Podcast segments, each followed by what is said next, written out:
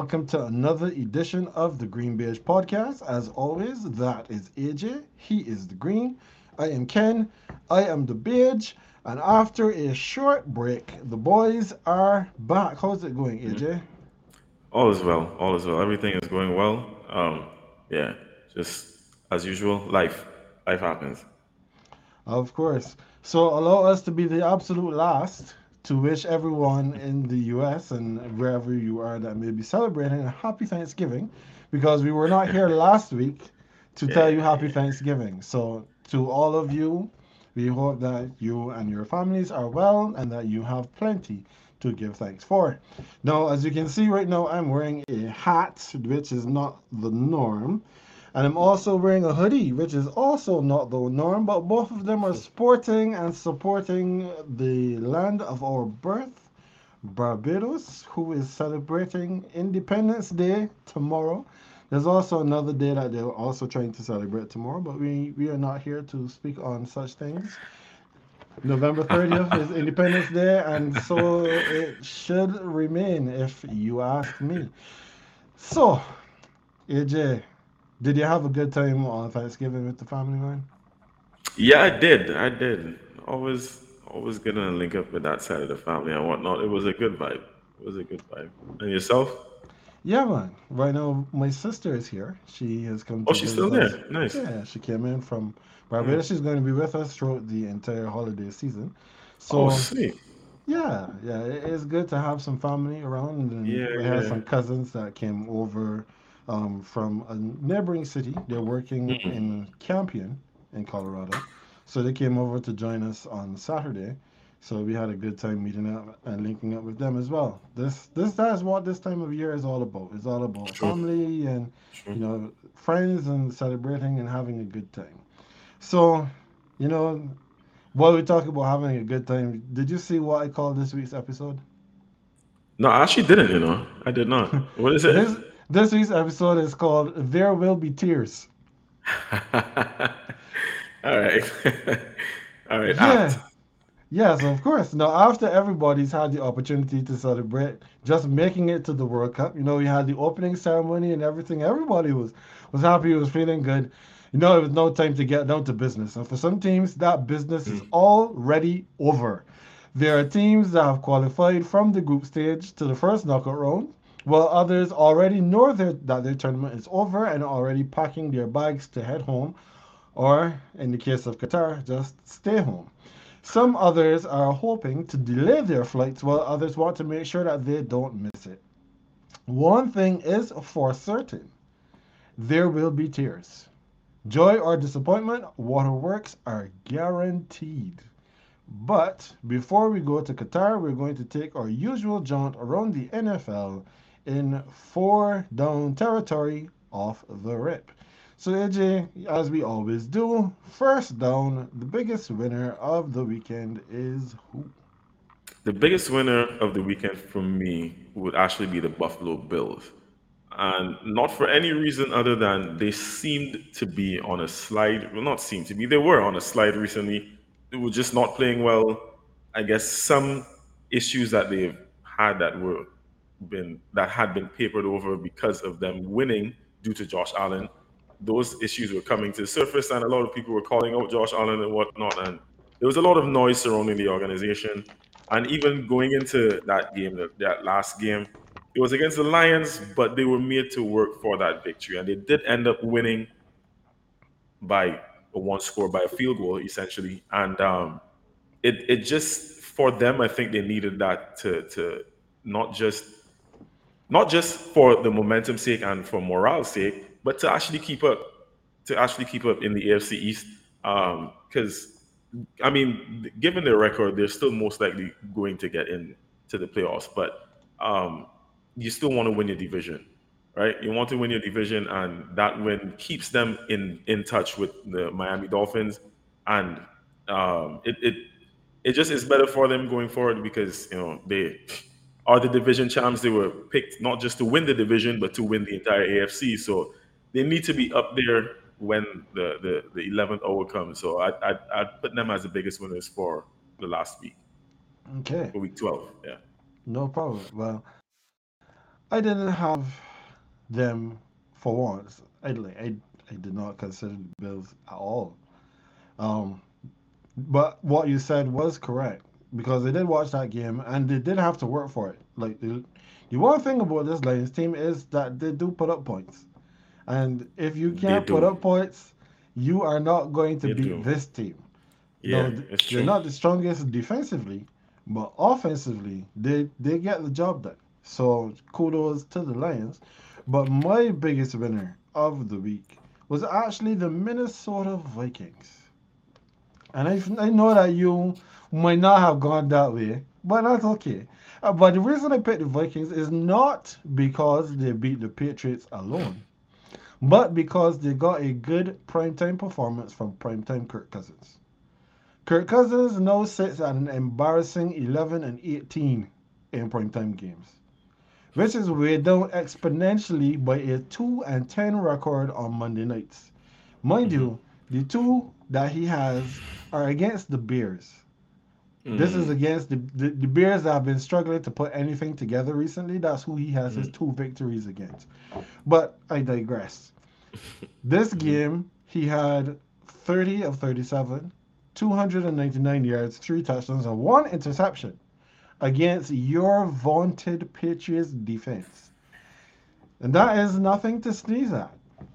Justin Jefferson would not be denied, and he got nine receptions for 139 yards and a touchdown.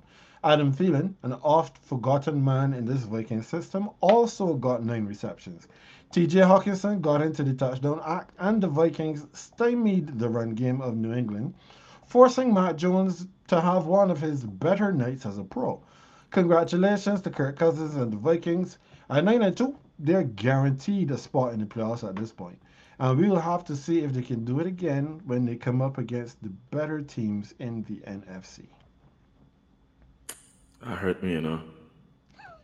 Not not your analysis, obviously. I mean the game, because boy, boy, like what I want to say about Nelson Agholor here, but we let's move let's move on quickly I get a brain aneurysm over here. oh dear. Okay, so yeah, so let's move on then. All right, so the biggest loser of the weekend, AJ. Who is your biggest loser of week? This is week 12? Week 12. Uh yeah, week twelve. So my biggest losers are the Colts, and it probably shouldn't be that way because I feel like the Colts are just at this point playing with house money, having hired Jeff Saturday, an unproven coach, to be their head coach for the remainder of the season. But the reality is that the Colts are still in within touching distance in their division. The Titans lead the division, but they haven't been like otherworldly. They haven't been exceptional that they're at this point out of sight, right? And the Titans actually lost in week 12. They lost they lost to the Bengals. And then the Colts, knowing this, because they had the Monday night game, you would think that they would come out a bit more Energized. prepared for one uh, or energized rather yes that, that's probably the better word like a bit more energized and, and, and rejuvenated to to close the gap because the, titans loss put them at seven and four. The colts if they had won they would have been at what five and six? As as just two games behind. And oh it was five six and one the, the tie. But still you know they, they would have been within touching distance and obviously closer to like a wild card spot. These men came out and and I, I've already explained to you in the other group what really annoyed me about that game. Uh, just Justin Taylor fumbling at the one yard line. I mean, it, it goes beyond fantasy.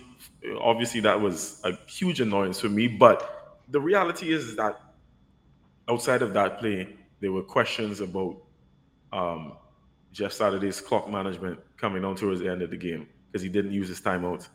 I'm Mhm. yet to to. I saw in in a ticker headline that he said, "I thought we had enough time." I I, I would like to hear the manner in which he said it to understand the context, because just seeing the phrase doesn't necessarily uh, um, give credence to to the manner in which it was said, right? So I'm I'm trying to give him the benefit of the doubt that it wasn't like just an incredibly stupid statement from a naive head coach, but I, I I have to call him the biggest losers because that was not the kind of performance you want to put up at home when you have a chance to to close in on the lead in the division. Well, it's not even just that. Is that you have a chance to close in on the leader of your division and you're playing against the Pittsburgh Steelers, who have not looked good Exactly. at any And point in time. and then there's that. And then there's that. Yeah, no, I did hear Jeff Saturday say that. He he said that he thought that there was enough time.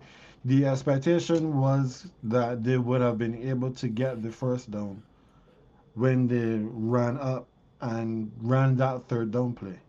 Okay. They thought that they would have gotten the, the first down and then called timeout. But they ran the football with Jonathan Taylor. He got stuffed at the line. And then now they're calling timeout on fourth down. They don't get the first down and they lose the game. Which, as you said, had um, implications in other spheres for for many, including those of us in fantasy. We yeah, we, we won't Black, blacklist. yeah, we won't, we won't go we won't get too heavily into that today because that that that would just bring more negative emotions out of you. Now, my biggest loser of week two is Zach Wilson, deposed QB of the New York Jets. Now, this has been a really bad week for Cougar Slayer Zach Wilson. After having an abysmal game against the Patriots, he refused to take accountability for his own ineptitude, which led to his benching after his coach had vouched for him and said that there was not going to be a quarterback change. They said, young fella, you're doing too much. And put him on the bench this week against the Bears. Now, we know that the Bears are no longer the Bears, but they're still a competent defense. Mike White, who would feel he's never really had a turn since being drafted back in 2018, got the call up since Zach needed some time in the pen. Zach would have been hoping that White would struggle and that he would be able to walk right back into this job since the Jets right now actually do look like making the playoffs this season. Unfortunately for him, White came in and lit the team on fire. 22 of 28, 315 yards, three touchdowns. Most importantly, no picks. White came in and gave the Jets some excellent quarterback play. And now Zach has to be wondering how long he'll have to wait before he gets his job back. Poor fella. Probably. Yep, that is true. I mean, if he had just gone out to the to the podium as all of these quarterbacks usually And been a leader. Yeah. and say, you know, I let us down. I didn't play well today. We only put up what negative two point negative two Mm. yards passing in Something the like second that. half. I only had seventy seven yards passing on the day. That is on me. I need to be better. I need to do better. He probably would have played a game, played this game against the Bears, and who knows what happened. But right now, Taylor is just looking like another swing and a miss from the New York franchise at quarterback because you know after Sam Darnold, you know, and his mono episodes, they would have thought that they would have been getting better than that. But apparently, the Cougar Slayer isn't studying enough of what he needs to be studying. Clearly. All right. So, third down, AJ, least impressive win. Which one got your least impressive win this week? a team that I've kind of been following a bit because the young quarterback is my absolute favorite right now, and that's the Chargers and Justin Herbert. The win is most concerning of, of the weekend to me because of the fact that they are. This is a game they should have won, and they did win it. They're winning these games. It was a very close game. Um, the manner in which they won it, like by a single point, and the manner in which they've been winning games this season, I still believe that Justin Herbert is not fully fit, and he's being not necessarily forced, but he's playing under some duress a little bit. You know, I, I think it's concerning because the Chargers are putting themselves in a position to make the playoffs, but they're not ready to be a playoff team. They're wasting time. They're wasting Justin Herbert's rookie years and well, rookie contract years rather on Brandon Staley. Brandon Staley is not the man that's good. I'm telling you, you know how it goes in this league. You either pay like have a, a top tier or, or a high end quarterback, pay him money, and then you have like a young offensive core around him essentially to build on, or the reverse.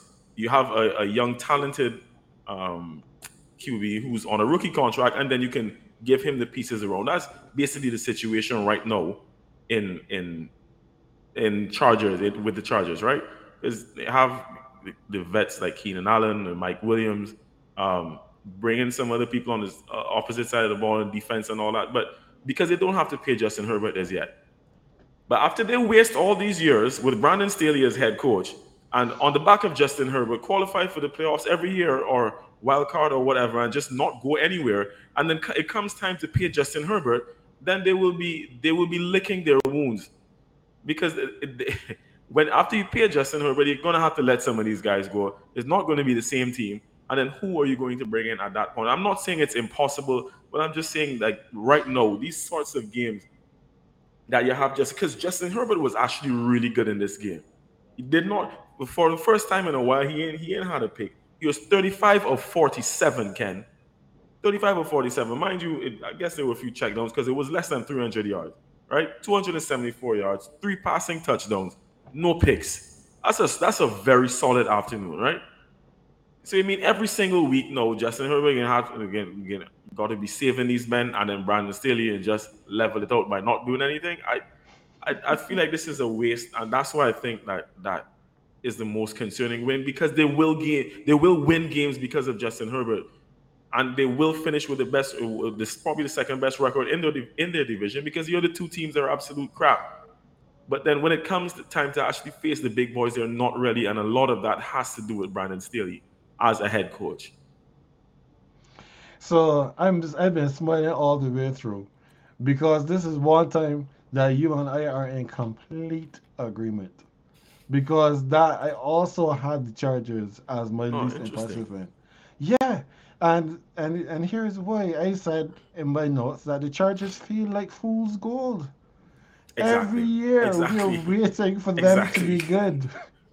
for Brandon exactly. Staley to justify the hype he had when he was hired, and Justin Herbert to take that big step forward as one of the best young quarterbacks in the league. And it feels like the second of those three things I just listed is what is keeping this team back. No, I agree with you that Justin Herbert is injured, or at least he's been playing through an injury for the majority of this season. So in that regard, he does get a pass. But AJ, 47 passes, as you said. He went, he threw 47 passes. 47. An average 5.8 yards per pass. That's there we go. Yeah. He only something like that. Yeah. He mustered 274 yards, and it's not just that you only got 274 yards. It's against this poor and porous Arizona Cardinals team. Mm-hmm. Now, when you look at what happened on the other side, Kyler Murray also didn't have a good day of passing himself because he went 18 of 29 for 191 yards, two touchdowns, and a pick. But the Cardinals, at least they got 181 yards on the ground. Mm-hmm. But I thought Staley was supposed to be a defensive coach. I thought he was supposed to take care of, of these these kinds of deficiencies.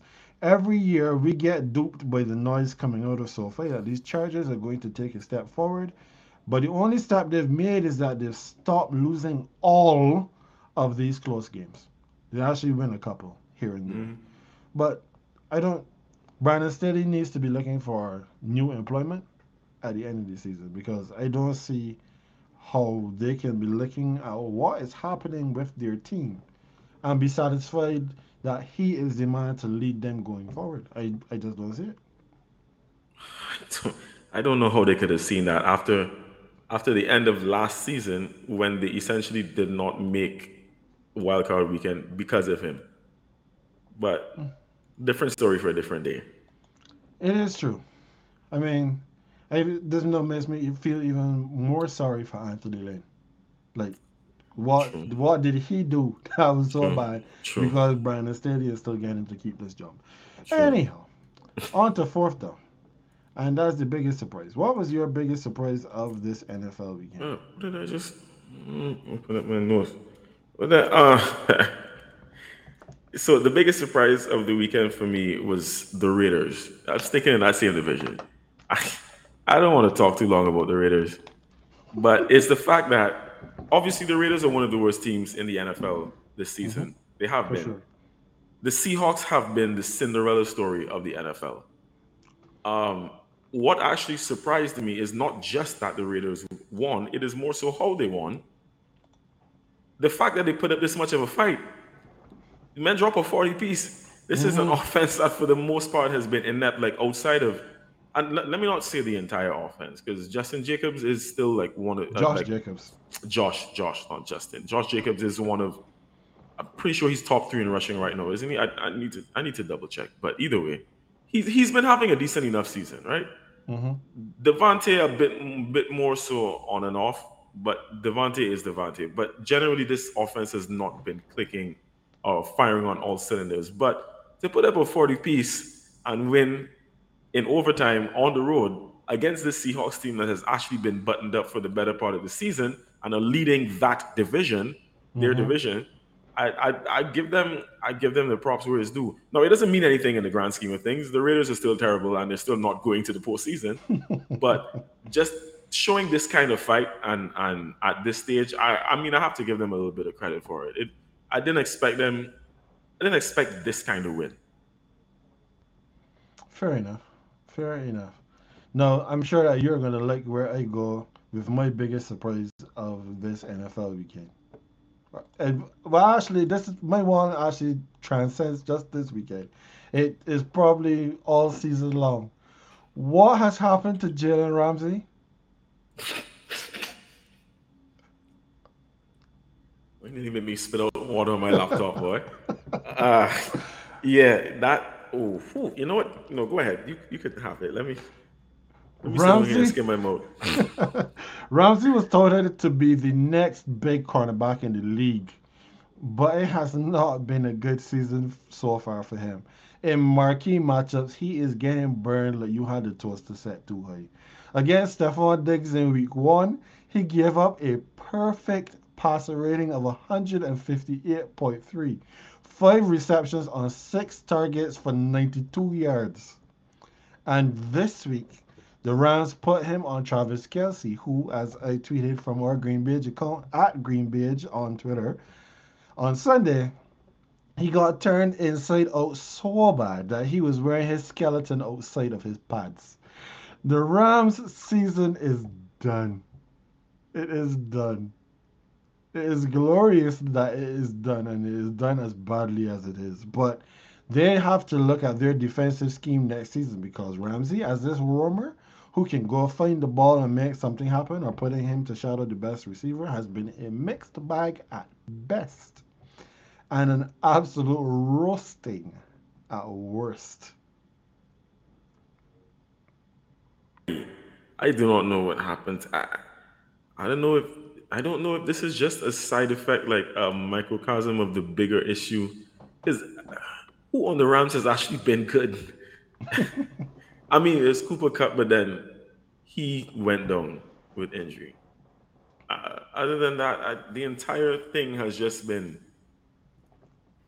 Uh, yeah, maybe Jalen is just. I, I, I still think the man will get better than this. He, I don't think he's this terrible, but everything is going wrong this season.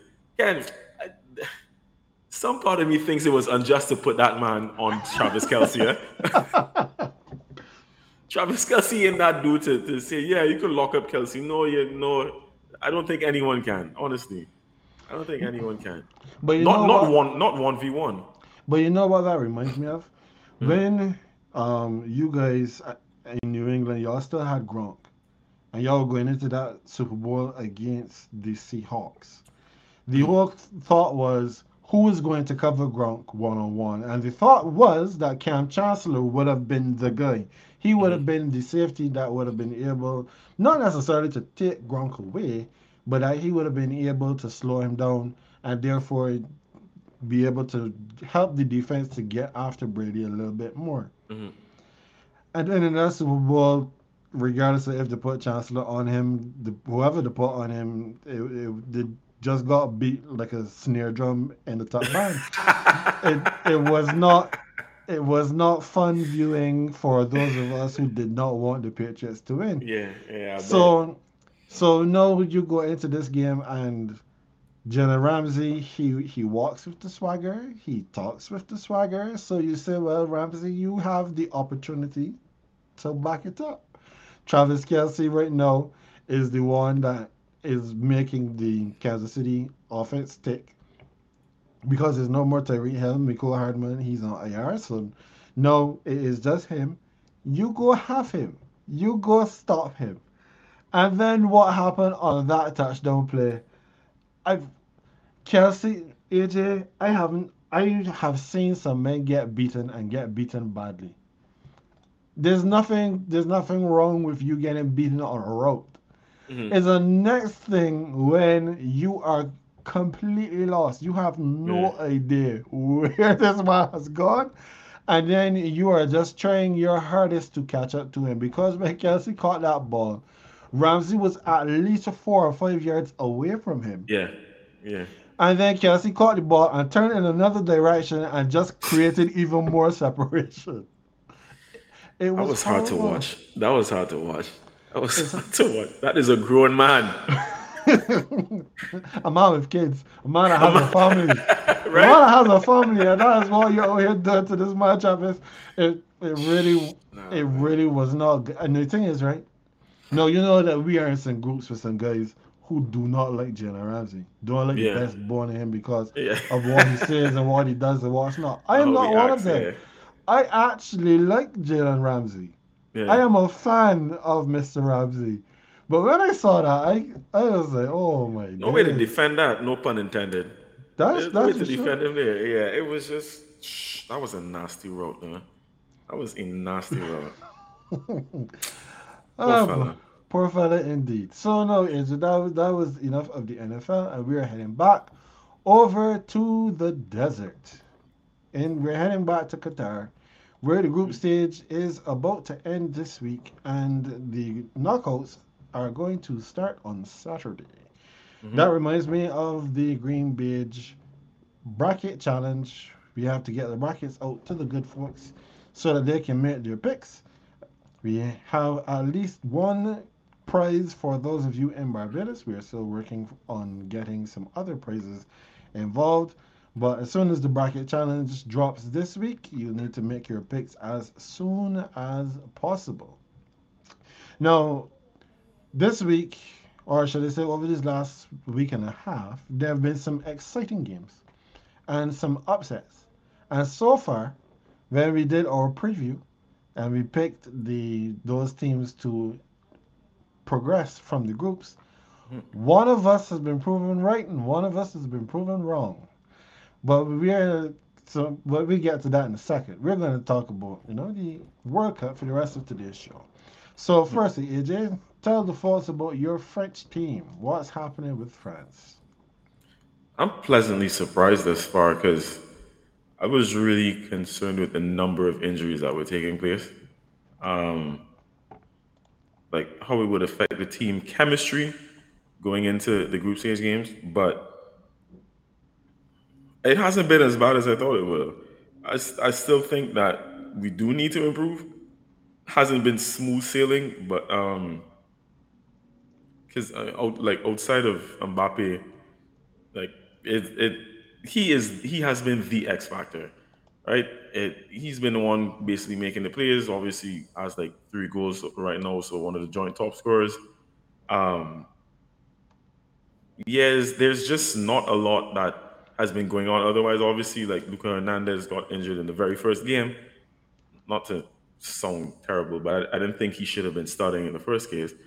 Uh, the entire thing is to me, it seems like Deschamps is still um, trying to work out this best eleven because he brought in Theo Hernandez to replace Lucas, and then in the second game, Pavard, who started in that first game uh, against the Socceroos, he was benched as well.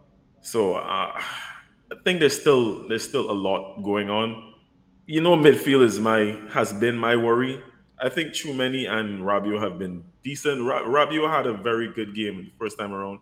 Um, second time, pretty decent. But the all in all, I still did pick us. I, I, I said that I thought that there was a chance that we may come second, but I still, at the, at the end of the day, put us to, to win the group. So I'm not too worried thus far. I think we've done enough. Obviously, we're the first team to automatically qualify. What concerns me more is when we come to play the bigger boys in the win or go home, and that and that phase of the tournament. But um, there's still one more group stage game to go, so I'd like to see if we take any steps forward.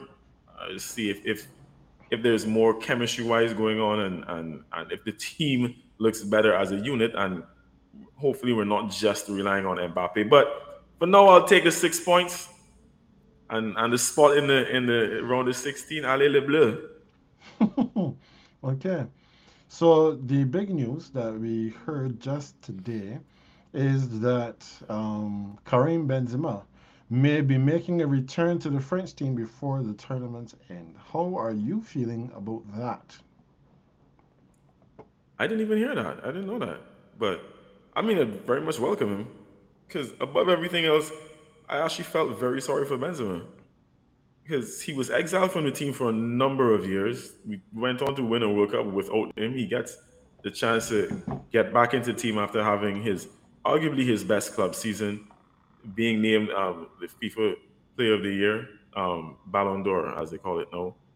Uh, real old saying that. Yeah. Um, I just remember when they were two separate awards, you know, mm-hmm. but was named Ballon d'Or, and, and so and he, he, rightfully earned earned his place back in the team, and then to get injured, you know, in in training, right before the tournament starts, like I I I hope it's true, and I'd very much welcome him back into the team. Giroud is not someone that is going to play in 90 minutes every single game. I think Giroud was going into this tournament very satisfied to come off of the bench, and with the way we've been playing, if Benzema comes back in, Giroud is very likely to get that goal that will take him to the pinnacle and surpass Henri as our France's all-time leading goal scorer. Um, so I, I really hope it's true because I don't think besides those two guys I trust anyone else to play up front. So so then what? How would you line up your front though? Because Giroud has played well enough to remain in his, in his spot. But are you going to just automatically bench him to play Benzema? Because obviously then the team has to play differently because Benzema is not the target striker that Giroud is, you know, knocking down the ball and bringing the others into play around him like Benzema will, you know, rather have the ball at his feet and, you know, make the players that way. Yeah, Giroud on bench. He has to bench. if if if Benz is fit enough to start, then yes. If it is if it is a case where he will need to come off of the bench to get some match fitness uh, to see how the injury would treat him in game, then yeah, you bring him off the the bench for like I guess the first. Then again, we ain't got much time to play with though. It depends on when he returns to the team. If it is in the group stage, if it sorry, if it is yeah, if it's in the group stage, then yeah, basically what I'm saying, he could he could come off the bench for that first game and see how the injury is, like how serious it was, you know, how we mm-hmm. could how he's getting along with it. If it is knockouts, Benzema has to start. He just won't play 90 the full 90 and then Giroud can come on, but he has to start. To, to your point about the tactics, it, that's absolutely correct. Like Benzema is not going to be as hold up as Giroud is. We know how they, they both play, but he is capable of doing it, just not to, to the, the fervent extent that Giroud does but at, at the same time, it, he's so much more of, of an offensive weapon that we need at this point because everything is running through Mbappe. And and it's not a discredit to Giroud. Like he's still a fox in the box. Like you can't leave him. He will get shots on target. He, he can score, but it, it there's too much riding on the shoulders of Mbappe in this team. And I think having Benzema, the fact that Benz and Mbappe had created that sort of connection and relationship on the field where they they could interchange positions and it kind of gives defenders a problem. I think we definitely need that to remain uh, uh, uh, viable contenders. How how would line up?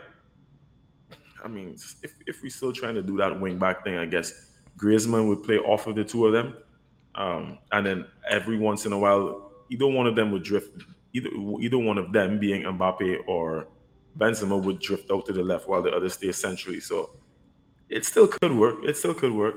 because I don't I don't know if I don't know if we if if both are available if um Deschamps goes back to playing out wide, but I mean sorry, with the two wingers and the striker, but it's possible as well. I think I think there's so many tactical um, options that we can explore if Benzema is back.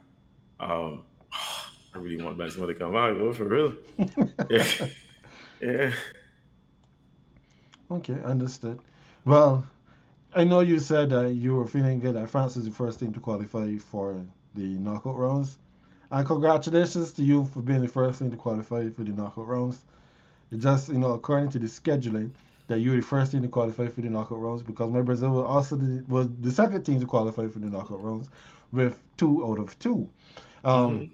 I would have to say that we have satisfied expectations to this point by qualifying with a game to spare. Mm-hmm. Brazil has been dominant during these games, even if the scoreline at the end hasn't always reflected said dominance. We have we were on top the entire game against Serbia, and then mm-hmm. we we got the two second half goals that we needed. We only scored one in this past game. That's not the point. We got six points, and we have we are moving on.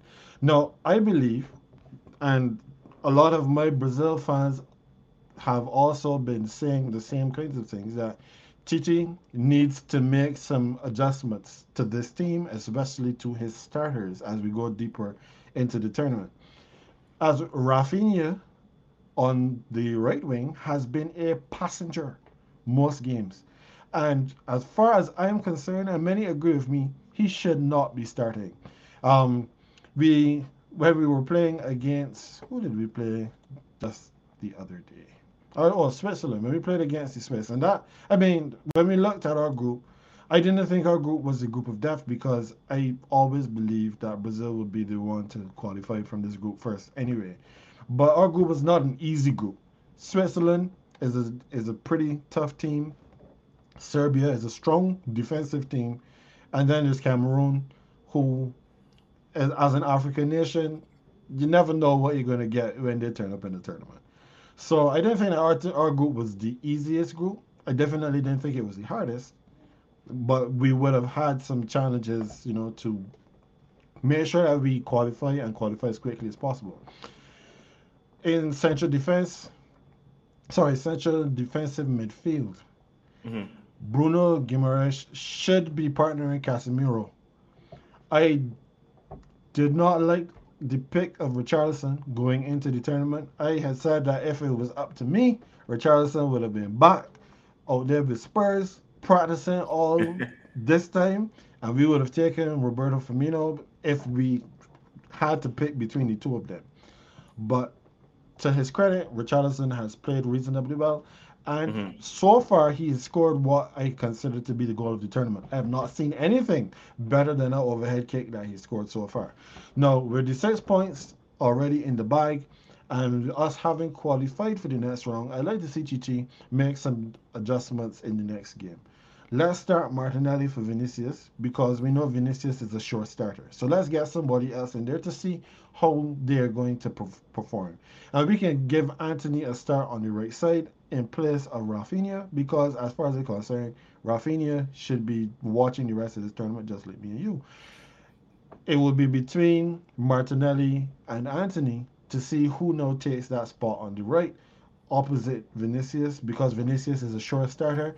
We don't need to see Rodrygo in the next game because apparently Rodrygo is the first man off the bench anyway. So his play is assured. He doesn't need to appear in the next game. And I would also start Bruno, Guimaraes, and Fabinho. Let the two of them start in defensive midfield and Larry Casemiro, you know, he, he has some age on him now, so let him take a rest and let the two of them audition for the spot next to him. Because you see that Fred thing? Fred Fred at most should be an injury replacement. He he don't need to be starting these games. I am sorry, not Fred. Not in Brazil. Come on, man. We don't get a tournament and play Fred. No, like that that go back to the day when we started Jo up front. No nonsense. We we not having that. I mean, well, winning your first two games and qualifying for the next round does afford you that luxury, right? Because then you have the last game to as you say, let some other players audition, and if you want, try out some tactics and that kind of thing. So, um, yeah, I hope we're in the same position to. But the, the, my only thing is that coming into this tournament, I don't think that Deschamps knew who his best eleven was, and in the mm-hmm. first game, I it, it the first game kind of confirmed that to me by the the the lineup he set with regards to, especially with regards to the wing backs, because all he did was, yeah, there's some good memories of Jo. Jared with a comment. Um, um, yeah, it would, re- especially with regards to the wing backs, because Benjamin Pavard has not been informed by any stretch of the imagination. Lucas Hernandez, I don't think he's been terrible, but his brother has been arguably the best left back that France has had in the last couple of seasons. And well, I should say left wing back at least. Um, neither of them started. He went with the old guard, the same two guys that won us the World Cup last time. So I, it, and this this feels like the kind of game now we have Tunisia in the last game. This feels like the kind of game now where we some other guys who are, have been coming off the, of the bench could possibly try to stake their claim. Um, no, he's always bringing on. The, the thing is, Ken, we do not have a very dynamic bench. And that was one of the things I was lamenting, which is one of the, of the, other reasons why I didn't mention previously. I really want Benzema to get back to this team because looking at the bench last time, when we needed like a, an offensive spark, it was it was Coman and who was he? Who was he in the person? Can't even remember who came off the bench. There are like three attacking names on the bench. The rest are midfielders, defenders, and goalkeepers. I was just not good enough at this stage. So I think we're in a in a position where we really need, do need Benzema back. So I would be happy to welcome a seventy percent Benzema back to this team, even if that means he's he can he can come off the bench for Giroud, but we need him. We need him. Well, I mean, I understand why you say that you need him, and maybe Benzema's return will actually spell good things for your team. You know how I feel about your team, especially when it comes to tournaments like this. So if he does come back, I hope that he has the effect of what seems to be happening over in the Belgium locker room because did you see that everything right now seems to be falling apart for this golden generation of Belgium? We have some serious infighting going on with their with this team. And right now they sit they sit third in their group with a loss and a victory. And now they who do they play last? They play against Croatia, who is currently topping the group. So is it possible that both you and I could be wrong when we pick Belgium to, to escape their group and move on in this tournament? Yeah, pretty much. And Jared, I, I will tell you what I feel about Belgium right now because I did think they'd win the group. Um, I obviously I never mentioned them in any forum as dark horses or anything. I, I always thought that that was over, but I didn't think that they'd struggle to get out of this group. If you remember, I, I did pick Morocco though, so I'm quite satisfied with that pick. I thought Croatia were going to be the ones to suffer, but at this stage, I don't know if I see if I see Belgium because, as you noted, like with this with these issues in the dressing room, and everything just seemingly falling. When it all falls down, boy, I I don't can I honestly don't know if I see Belgium getting three points off of Croatia. I mm. don't, and a draw is not going to do them any good because they'll that will then put them at four points, and the goal difference would be um, um, minus one inferior inferior to Morocco. So mm-hmm. even if Morocco would have to lose by like three clear goals for them to even be tied. Mm-hmm. And, they, and Morocco has to lose to Canada, who to Canada I, has yeah, no points. Canada ain't beating Morocco. Even on a even on a, a weird day, Canada is not beating Morocco 3 0. Mm-hmm. So I, I I don't think Belgium are going getting out of this group anymore. I it is really sad. It is really sad that they're not even going to get out of the group. I mean, the, the Croatia team was supposed to be the elder the elder team, right? But mm-hmm. I Belgium is just and, and oddly enough, they're not even the most disappointing team of the World Cup to me so far, though. But they have been extremely disappointing. I'll get into that a bit more afterwards. Yeah, and I agree with you. I agree with you on everything that you just said, including that they have not been the most disappointing team because we can touch on that disappointing team in a second. But when I made my selections for this group, I said that I expected Croatia to come second to Belgium in this in this group. And right now, Croatia tops the group. Morocco is second. I I do not see Belgium as currently constructed and the way how they are playing getting even a point out of this game because you need to have some sort some level of harmony in a squad hmm in a team when you put them out there because anytime you don't have that harmony when you got men sniping at one another and what's not how are they supposed to work together to achieve anything hmm right now we got we got the we got Hazard saying that he didn't think that the team was old enough or was too old to do anything good in the tournament. Mind you, he has not done anything of note for the last how many years now? So Since Real Madrid, yeah. Okay, so why, where has he put his mouth to make such comments? If you are playing well, if you are in form, you can talk, but you are not in any kind of form. So if you thought that the, the average age of the team was too old, maybe you should have stayed home, sir. But I'm not a Belgian fan, so that that doesn't matter to me. I when you know you have the defense say that because obviously you guys didn't score, so maybe our attack is just too old. Is is not all of us. I know we we're seeing that the team is splitting up into different factions, and this guy isn't talking to that guy, and and these are the starters. These are supposed to be the leaders on this team. Belgium is going home. Right now, that plane to Brussels is on the tarmac with the engines spinning. It is just waiting for them to get on board and take off. We already got clearance from the tower. We ready to go. Another team that seems to be De Bruyne's who made the comments initially. oh Uh, yes, thank you yeah. Yeah, De Bruyne, who also has not had a very good tournament so far. Belgium right now is a mess. No, another team that is currently sitting there and you know they're in the category of having packed their bags and just waiting to board the plane as well. And I guess for them, they're hoping that they can miss the flight is Germany. Right now, AJ Germany sits bottom of their group with one point Mhm. and a minus one goal difference. Spain is on four, Japan is on three, Costa Rica is on three. Germany has one point. Do you think that Germany escapes, or do or do they just escape Qatar and go home?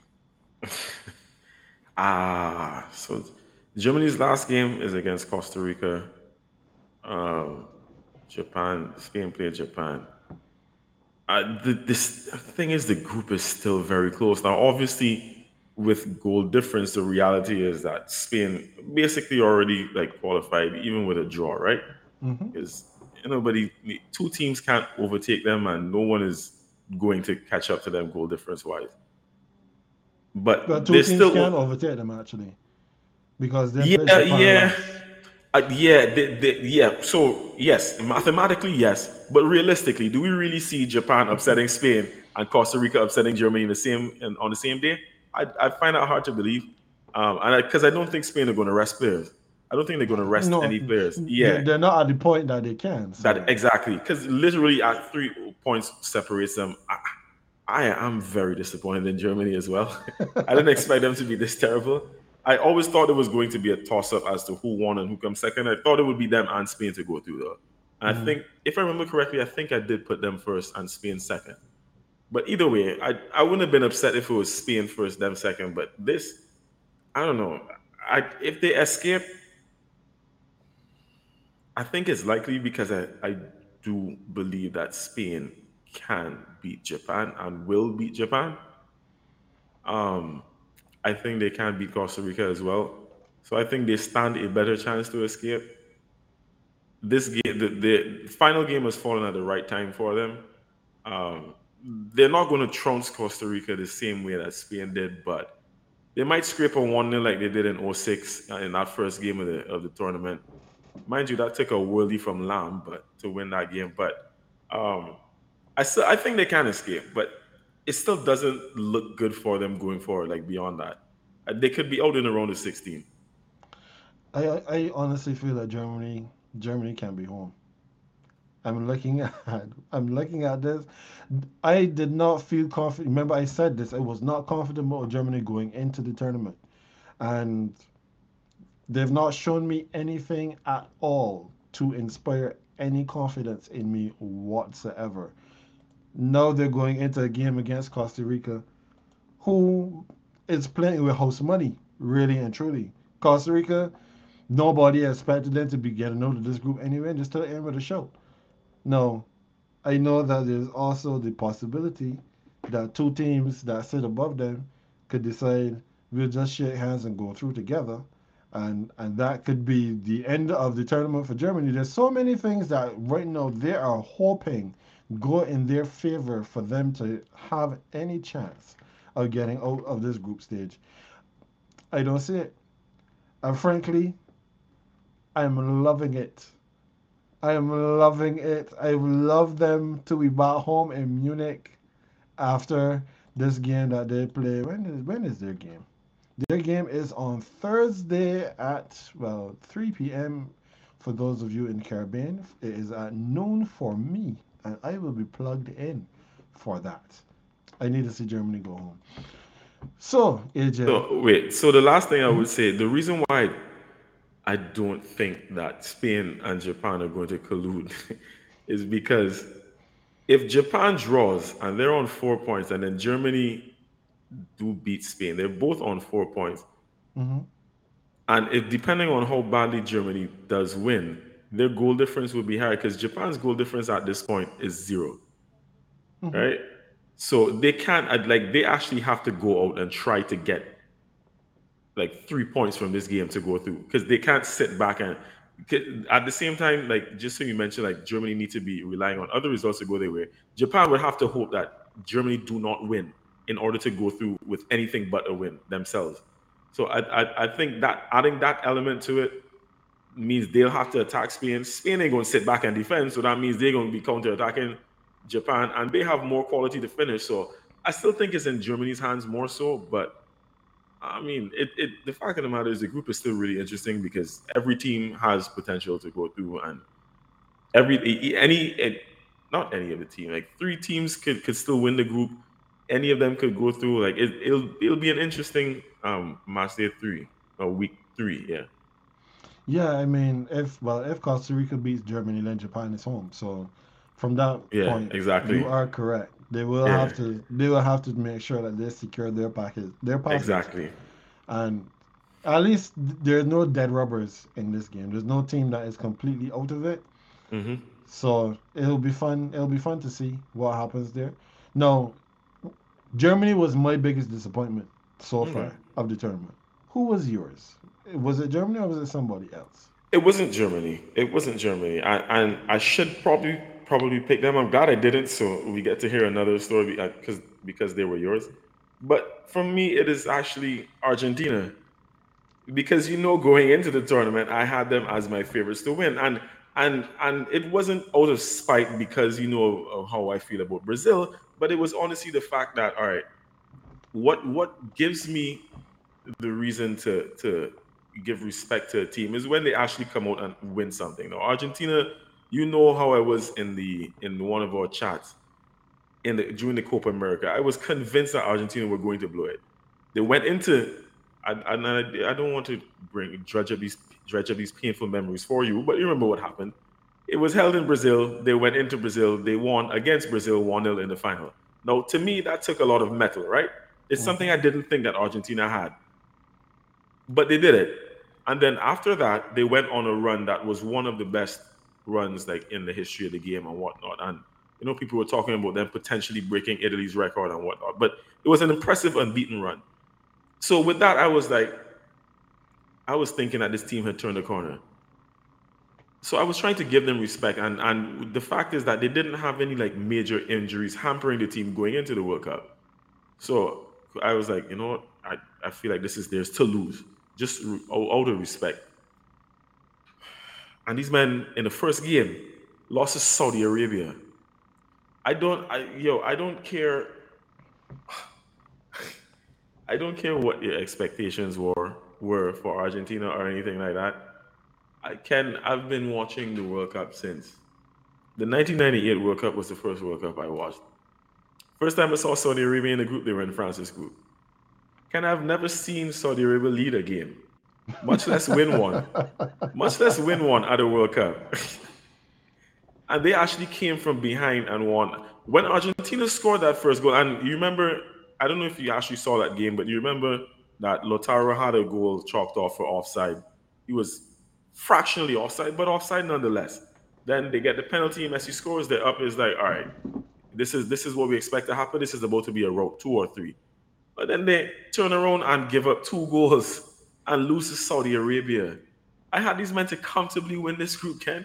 And even in the second game against Mexico, I mean, obviously Mexico sat back a lot and tried to contain them and then hit them on the counter. It wasn't successful, but Argentina were struggling to actually make plays and, and get, get something together until Messi broke the deadlock with essentially what was a worldly strike. I, I, it, it, the team that I thought I would have seen based on how they've been in the last, I would say at least year, year and a half, maybe, is not what I'm seeing. And that's what's disappointing me because I kind of vouch for these men. Well, it's a good thing I didn't I didn't tell somebody to, to hedge all the all the all the bets on on Argentina. Mind you, I wouldn't have done that, but I'm just saying I, I wouldn't have done that. That's very foolhardy, but I, I Argentina has disappointed me the most because the fact is that while they're not out of of the group, they're not they haven't been eliminated or anything like that. They just don't look good, and they don't look like the favorites that I told them to be. I, I don't want to change my mode, no, because anything can happen. They're they sit on three points, a point behind Poland. They have a better goal difference than Saudi Arabia. The thing is, they're not they're not out, but they're not out of the group either. Like it, anything could actually happen, and they're playing the top team in the group, mind you. I don't think Poland is good either, right? But anything can happen on the final day when you put yourself in this position. I, at this point, I feel like Argentina should have had six points and should have been in the next round, which is why to me they're the most disappointing. I I vote for these men, yeah. But I, I mean, I can't argue with what you're saying about Argentina. I had Argentina picked to win the group, but to me, while Germany is the most disappointing team so far in the tournament, a close second is Mexico. I thought Mexico were going to be better than this. Same, I, actually. I didn't have Mexico currently sitting bottom of this group. I Yeah. I would love for Poland to beat Argentina, and for Mexico to to send Argentina home. But th- that is that is He's more Brazilian, so. huh? Just okay. Yeah, that's Make more sure so. Yeah, and I I was gonna give the disclaimer. That's more so because of my my South American rivalry, where they're concerned, than anything else. But I thought at Mexico, I really thought at Mexico were going to be better than this. And so I when Argentina lost to Saudi Arabia, who has never, who, as you said, AJ, they never won a game before in World Cup history. Saudi Arabia, the ones that are responsible for that Joker Miroslav Klose having the record right now for the most goals scored in World Cup history. Give him four. Give him four goals. The man finished the World Cup with, with eight, I think it was seven or eight. Hardly Yeah, scored after yeah. that. Four goals they gave to this man and they turn around and beat hmm. Argentina. I was like, well, at least now I feel like if you have given me back something after you took away something from me. But then Mexico, I thought that with with Argentina's defense showing up in the way that I anticipated it would have, which is to not show up at all, Mexico would have been able to get some goals against them and knock them out. That has not happened, and now Mexico is sitting bottom of the group. I I don't know. I am I'm hoping. I'm hoping that Mexico can pull it off. I'd be very happy if Argentina gets knocked out. The faster they're back in Buenos Aires, the happier I'll be. Um, they don't need to wait for us. They they can go home at any time. Um, but but yeah, that that is that that is Argentina and and that group. But yeah, before we get out of here, there's one other thing that we need to touch on, and that is the games that finished today. The, the group that finished today, what everybody thought was a group of death, where Ken was right.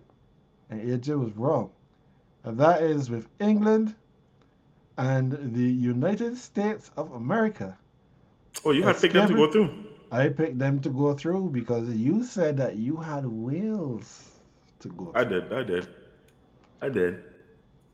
That's kind of like the perfect segue too, because USA are like the biggest surprise to me in this World Cup so far.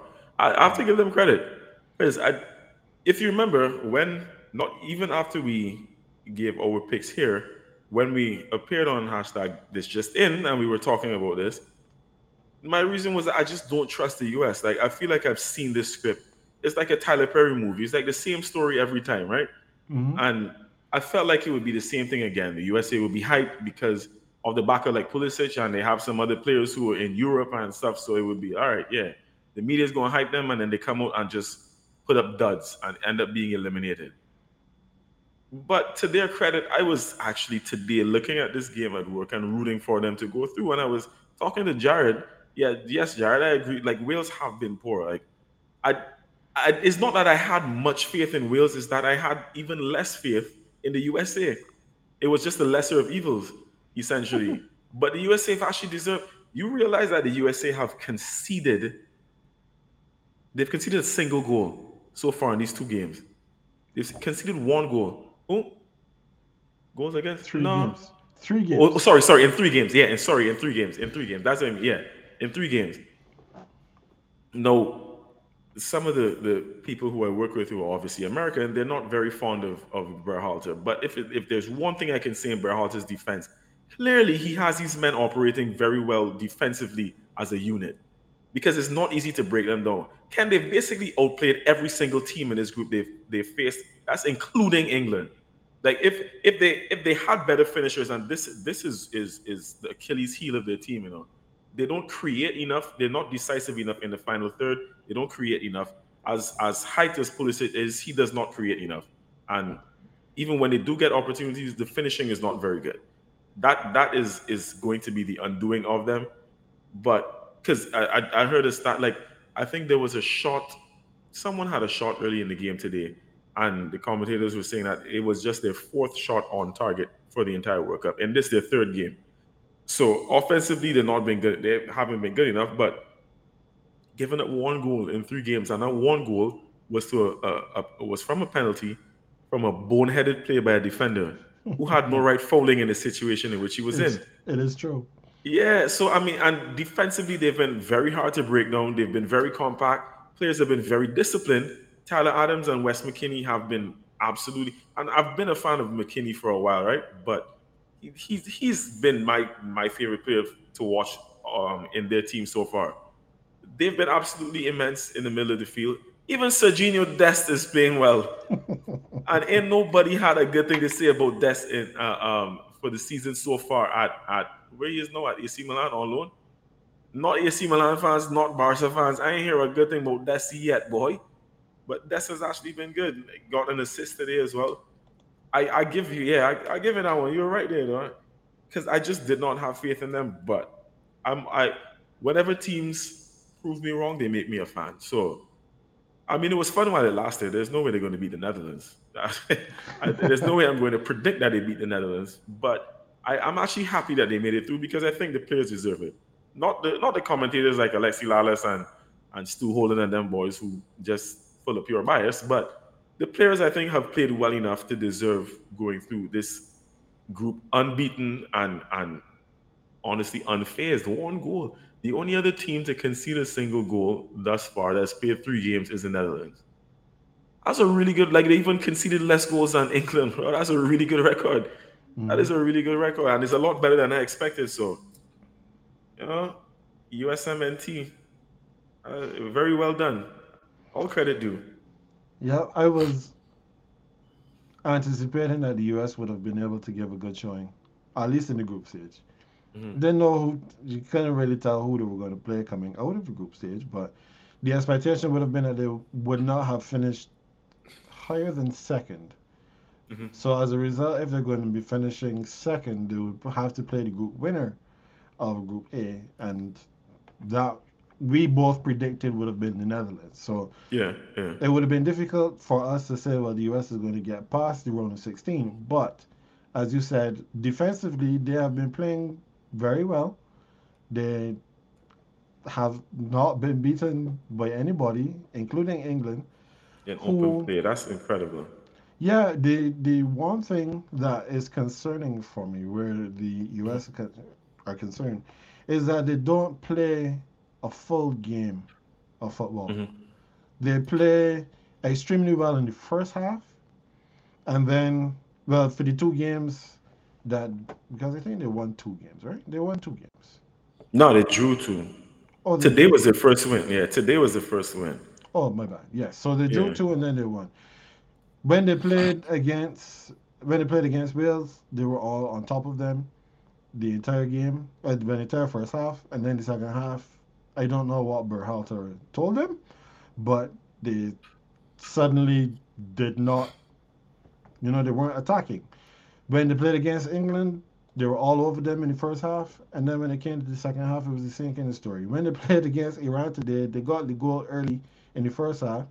Um, Timothy Weah scored a beautiful offside goal, and then when they went in at halftime and came back out, they made no adjustments to counter what Iran. Ooh, no, there's no weird goal that stood. That one get you mean for No. today? Right, he scored a beautiful offside goal. Oh, oh yeah, oh, oh, you just mean yeah, because wait, but no, Pulisic actually did score in the first half, though. Right, Pulisic scored first, and then mm. Weah came and had. I mean after a, the okay, yeah, yeah, yeah, he had a, yeah. a beautiful Yeah. finish that was Oh, I chalked thought you were forgetting Pulisic one. Yeah, yeah. No, no, no, no. I remember that Captain America scored and Oh, then yeah. and then got taken out and couldn't return after halftime. Mhm. So I mean, kudos to the US. I I didn't have any expectations for Wales. I, I said that here on the show. I also said it when we went on hashtag this just in. Wales did not disappoint me because I had no expectations for them. The US they did what they needed to do, which was that they beat Iran. And they have some nervy moments and that's like second half, but they did they did enough. They did what they needed to do, and now they move forward. We will see who moves forward now over these next couple days. Because just to remind everybody, Poland and Argentina right now are in the lead in Group C. France is already through. Australia is second. Then Denmark and Tunisia in Group D. Spain and Japan are the leaders in Group E, followed by Costa Rica and Germany. Let's hope that Munich sees them soon. Croatia and Morocco, they are the ones that are out front in Group F. Belgium is getting ready to head back to Brussels. Brazil is already qualified. Switzerland is currently sitting in second. Cameroon is third, and Serbia are fourth. And then Portugal, they've also qualified. Ghana, they're second on three points. South Korea and Uruguay are the ones that are bringing up the rear. So AJ, we we've we've spent some time talking about the World Cup. We know that when we get back here next week, that we will know for sure who has qualified, who sits where. We will have completed our brackets, and we invite everyone as well to do your brackets. It is free to enter, and if you're in Barbados, then there may, there's a prize for you for sure. Um, we will see if we can get some prizes for some other from some other places for those of you around the Caribbean, also here in the United States of America. AJ, do you have anything to plug for the folks before we get out of here? Go USA. Being facetious, of course. Allez le bleu, though. We got this. All right. Well, for me on Sa- on Saturday evening, um, for those in the Denver area, um, our church is putting on a Christmas production. December is literally two days away, and I wrote a play, AJ. I wrote a, another play for our Christmas program this year. It's called Who Is He? We are featuring conversation. Well, not conversations. We're looking at the wise men with a twist.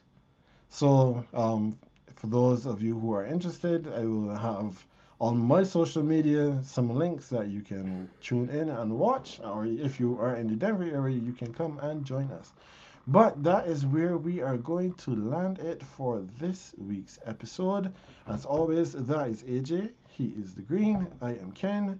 I am the beige. And we will see you next time.